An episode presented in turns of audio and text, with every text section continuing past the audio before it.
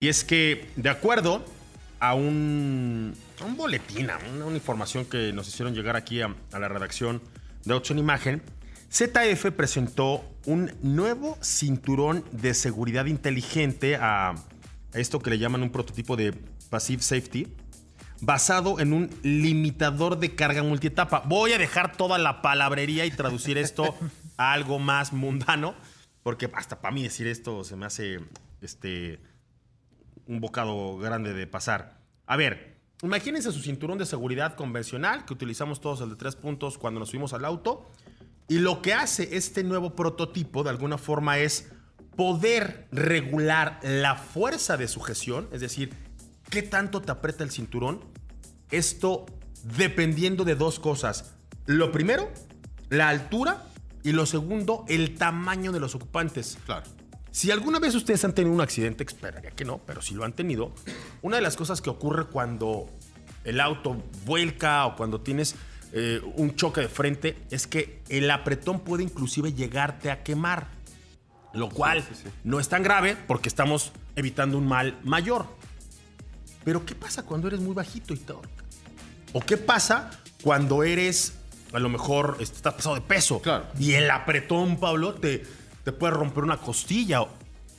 Este prototipo estaría solucionando esto y accionaría con base en tu altura y en tu tamaño. Y, otra de las cosas interesantes de este, de, este, de este sistema es que puede operar de manera individual en cada plaza. Es decir, si yo voy sentado manejando con mis 100 kilos, si al lado va el señor eh, Olmos con sus 60 kilos, si ¿Estás a dieta o atrás va el señor, este, el señor eh, Eric con sus 60 kilos.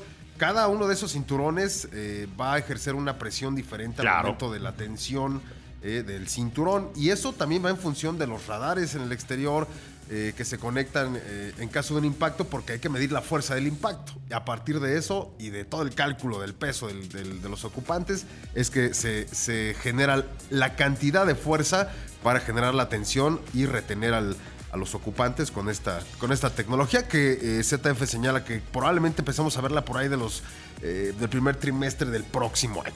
Fíjate que aquí lo, lo que me llama poderosamente la atención y me hace sentir muy contento es que estaría interactuando toda esta suite de equipamiento, las cámaras internas que ya saben pues quién va a bordo, Claro. sensores, radares y absolutamente todo lo que está eh, midiendo el comportamiento del vehículo. Entonces, si tú tienes una volcadura, va a reaccionar de una forma. Si tú siempre tienes un, un choque frontal, va a reaccionar de otra. Si te pegan desde atrás, todo esto estaría conectado para que finalmente este, que es eh, el sistema primario de sujeción a la hora de un accidente, que es el cinturón, pues actúe de forma distinta para dar una medicina diferente dependiendo pues, de, de la enfermedad, Pablo. Así es. Vamos a un corte, regresamos. Estás en Autos sin Imagen.